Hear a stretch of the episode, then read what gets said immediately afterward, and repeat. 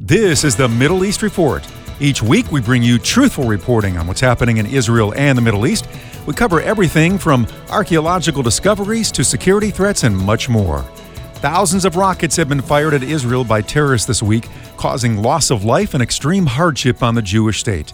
Israel Stefanski is in Jerusalem. He's the director of the Advanced Security Training Institute, which provides specialty training programs for police, fire, medical, and emergency management personnel in the United States. Give us an update on uh, what has been happening there on the ground in Israel. It's been a tough week for the Jewish people and the Jewish state as Hamas terrorists have just rocketed Israel with all of these missiles uh, coming into the land of Israel. The rockets are stored underground in houses, private people's homes, and schools and hospitals because they know they put their the families as shields.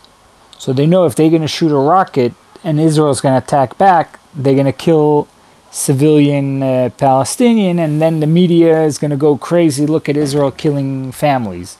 In your estimation, why is the media around the world and even here in the United States, most of the media, not even talking about the the human right violation of putting rockets uh, near hospitals and in homes, as you mentioned.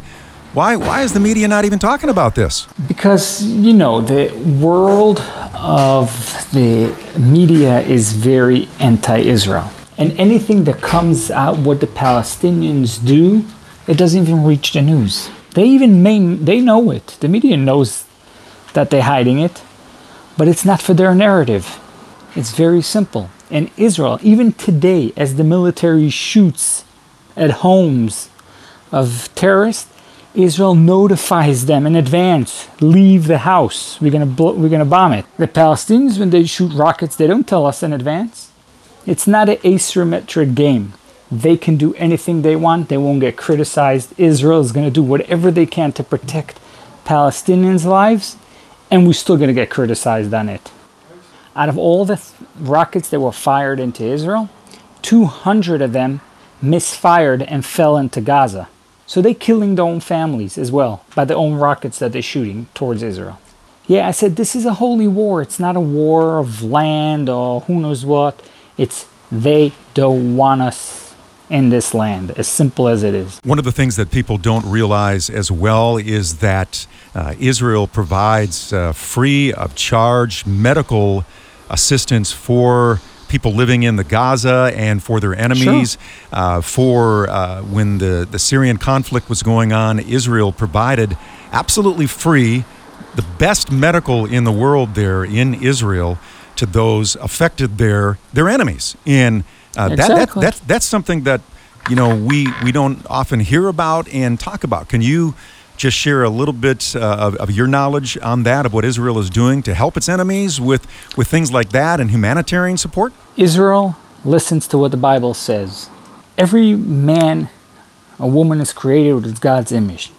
When something bad happens, you don't look at him, oh, he's my terrorist, he's my friend, he's my neighbor, he's who knows what. Something bad has happened, somebody's sick, we will go and do whatever we can to save this person's life. So when the Syrian conflict is going on and when they came over the Israeli border, Israel put up a medical tent hospital so they can get treated. Once they get treated and healthy, they go back to Syria. And the same thing happens with Gaza. How many Gazan citizens come into Israel daily for medical treatment in Israel? And then they go back home.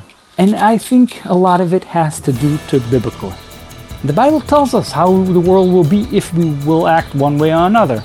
And everything has to do with the Bible. That's Israel Stefanski. You can find out more about the Advanced Security Training Institute by visiting ASTI.org.